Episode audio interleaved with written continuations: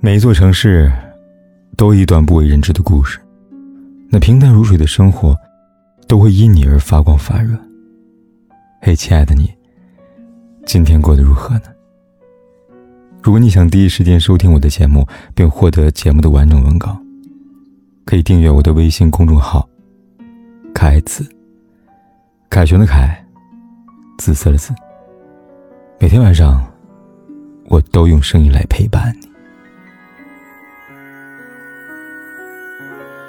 有位姑娘跟我说，我要去堕胎了。姑娘是我的读者，我问她，这是为什么？难道是因为未婚先孕吗？不得已才要这么做吗？她说不是的，然后在微信屏幕前打了长长一串字。她说，她已经结婚了，和丈夫约定短期之内不要孩子，因为他们的经济条件完全负担不起。她和丈夫也做了措施，没想到失败了。查出怀孕后，她呆呆坐在家中床上，环顾四周，一个租来的廉价的八平米小屋，她心如刀绞。一方面她舍不得肚子里的生命，一方面她也知道生下来他们养不活孩子。她想给丈夫打个电话，脑子里却忽然闪现出丈夫在外面打零工的画面。丈夫是个干体力活的工人，每天拼死拼活挣一点点，艰难维系这个家庭。算了，别让你担心了。她又想打电话给父母，又想到父母佝偻着腰的画面，立刻制止了这个冲动。爸妈只是农村的老大爷老大妈，儿女又没有什么本事，只能让他们自己过活，已经够不容易了，哪能再给他们添堵呢？最后她只告诉我说，我要一个人去堕胎了。我惊讶于她的决定，回复她，这不是你一个人应该承担的。她说，我一个人可以承担。看完这行字，凯哥久久不能释怀。那一刻，我感觉他很像我身边熟悉的某些人，他们坚强克制，总是不希望让亲人担心，所以选择一个人默默吞咽下生活的辛苦。这让他们在别人眼中就是一个极其懂事的人，但也不得不说，有些时候他们本不该那么懂事的。我记得我曾经说过，女人不要太懂事，太懂事的女人会让男人觉得你理所当然，会对你不够珍惜，也会让你一个人渐渐习惯了委曲求全。现在我想补充一些观点，不仅仅针对爱情。太懂事的人会让别人失去关心你的机会，因为你总是把伤痛藏起来，把笑容摆出来。太懂事的人人前洋溢笑脸，然后委屈沉默，久而久之，沉默也就成了你生活的主旋律。太懂事的人和爱人的共同分担成为了生活的妄想，明明将对方装在心里，却渐渐的变得不可说了。前段时间看《小欢喜》这部剧，如果要我在里边选一个最懂事的女人，毫无疑问就是季安的妈妈刘静。这个女人懂事到什么地步呢？因为丈夫是区长，为了维护丈夫的清廉形象，作为妻子，她活得比任何人都小心翼翼。租房子不能超标，住酒店不能超标，甚至连一套好一点的家具都不敢买。她有向丈夫抱怨过什么吗？没有。丈夫和孩子关系不好，她就不停地在中间调和两个人的关系，哪怕自己已经心力交瘁了，也不会在丈夫跟儿子面前露出一点点的异样。童文杰和宋茜还能一个对着老公吐槽点心事，一个抓着女儿抱怨几句生活，唯有刘静什么都不说，至始至终都躲在角落里，便不断地压抑自己，一个人默默消化着所有情绪，而她却患上了乳腺癌。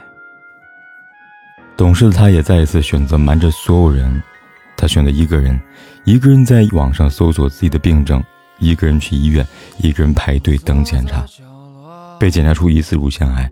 而且很有可能是恶性事，她还是一个人。她其实害怕的，只不过她太懂事了。儿子已经到了高考的最后冲刺阶段了，丈夫也终于开始跟儿子的关系有了缓和了。她怎么可以在这个时候给她最亲最爱的两个人添麻烦呢？所以她宁愿一个人，他没有告诉任何人自己的病情，假借着出差自己去医院做了个穿刺，但得出结果并不好，他也需要再做一个穿刺，这无疑让他濒临崩溃。即便如此，他依旧坚持着正常回复丈夫儿子的微信电话，像是真的在出差那样。家人发来视频，他就藏起病号服，假装自己一切正常，神采奕奕。原来最懂事的女人，手术也一个人做。可作为追剧的我们来说，只能既感慨又心疼。太懂事的刘静从来没有想过，如果自己真的出了什么事情，丈夫儿子又被蒙在鼓里，他们是否会有多么的自责多难过呢？而这相似的一幕幕又何止在剧里，难道它不是真实的发生在我们的身边吗？有多少人因为懂事选择独自咽下生活的苦果，又有多少人因为懂事往往留下一腔的遗憾？而我要说，这样的懂事真的不要也罢。因为懂事，季胜利差点失去他最心爱的女人，因为懂事，季洋洋差点失去他最爱的妈妈。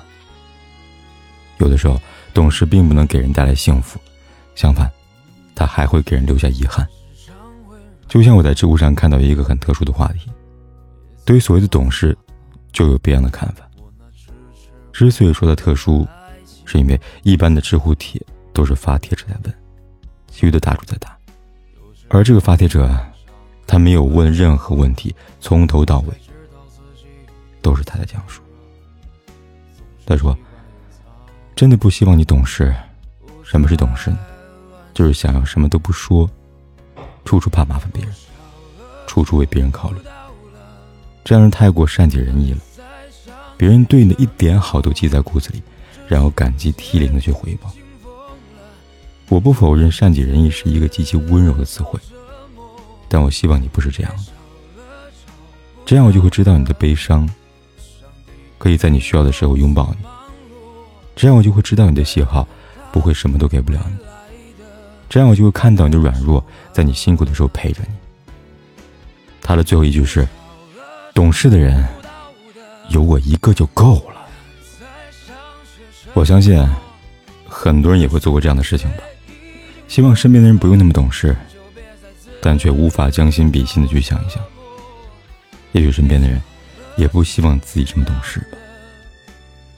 他们说这样的话时，就像是把全世界揽在怀里，却不管自己受不受得了，也不管身边的人需不需要这份好意，倔强孤独又委屈。难道不是？很多时候啊，我们都只希望自己懂事，却希望家人不要懂事，而最后的结局却好像渐渐变成了大家全成为了懂事的人。无论和身边的人多么的亲近，都难以分担彼此的悲伤与艰辛。在这份懂事背后，家和家人正在失去原有的意义。明明是至亲至爱之人，可是相互之间竟淡漠如此。有人常说，成年的生活里没有容易二字，若鸡毛蒜皮的小事都和倒垃圾一样给身边的人倾诉，那我们身边的人也未免太过可怜了。连芝麻绿豆般的负面情绪也要被迫帮你承受。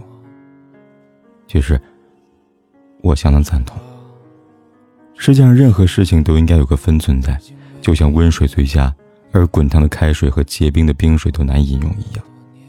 我们开始慢慢觉得，人与人之间的相处最温柔的尺寸就是适度的懂事，有适度的示弱。太懂事的人往往伤人又伤己，伤人的地方在于，这是在剥夺他们对你好的权利。也许有一天，他们会自责，会难过，甚至是后悔不已。伤人的地方就在于，早晚有一天，你失去正确去爱，甚至正确被爱的能力。电影《素媛》中有话说，最孤独的人最亲切，受过伤的人总是笑得最惨，因为他们不愿让身边的人承受一样的痛苦。还有希望，你们别像这句台词中说的那样，那么懂事。有时候，适当示弱一点，生活好一点。别找了找不到的，上帝已如此忙碌，该来他总会来的。不管天有多黑，夜有多晚，我都在这里等着跟你说一声晚安。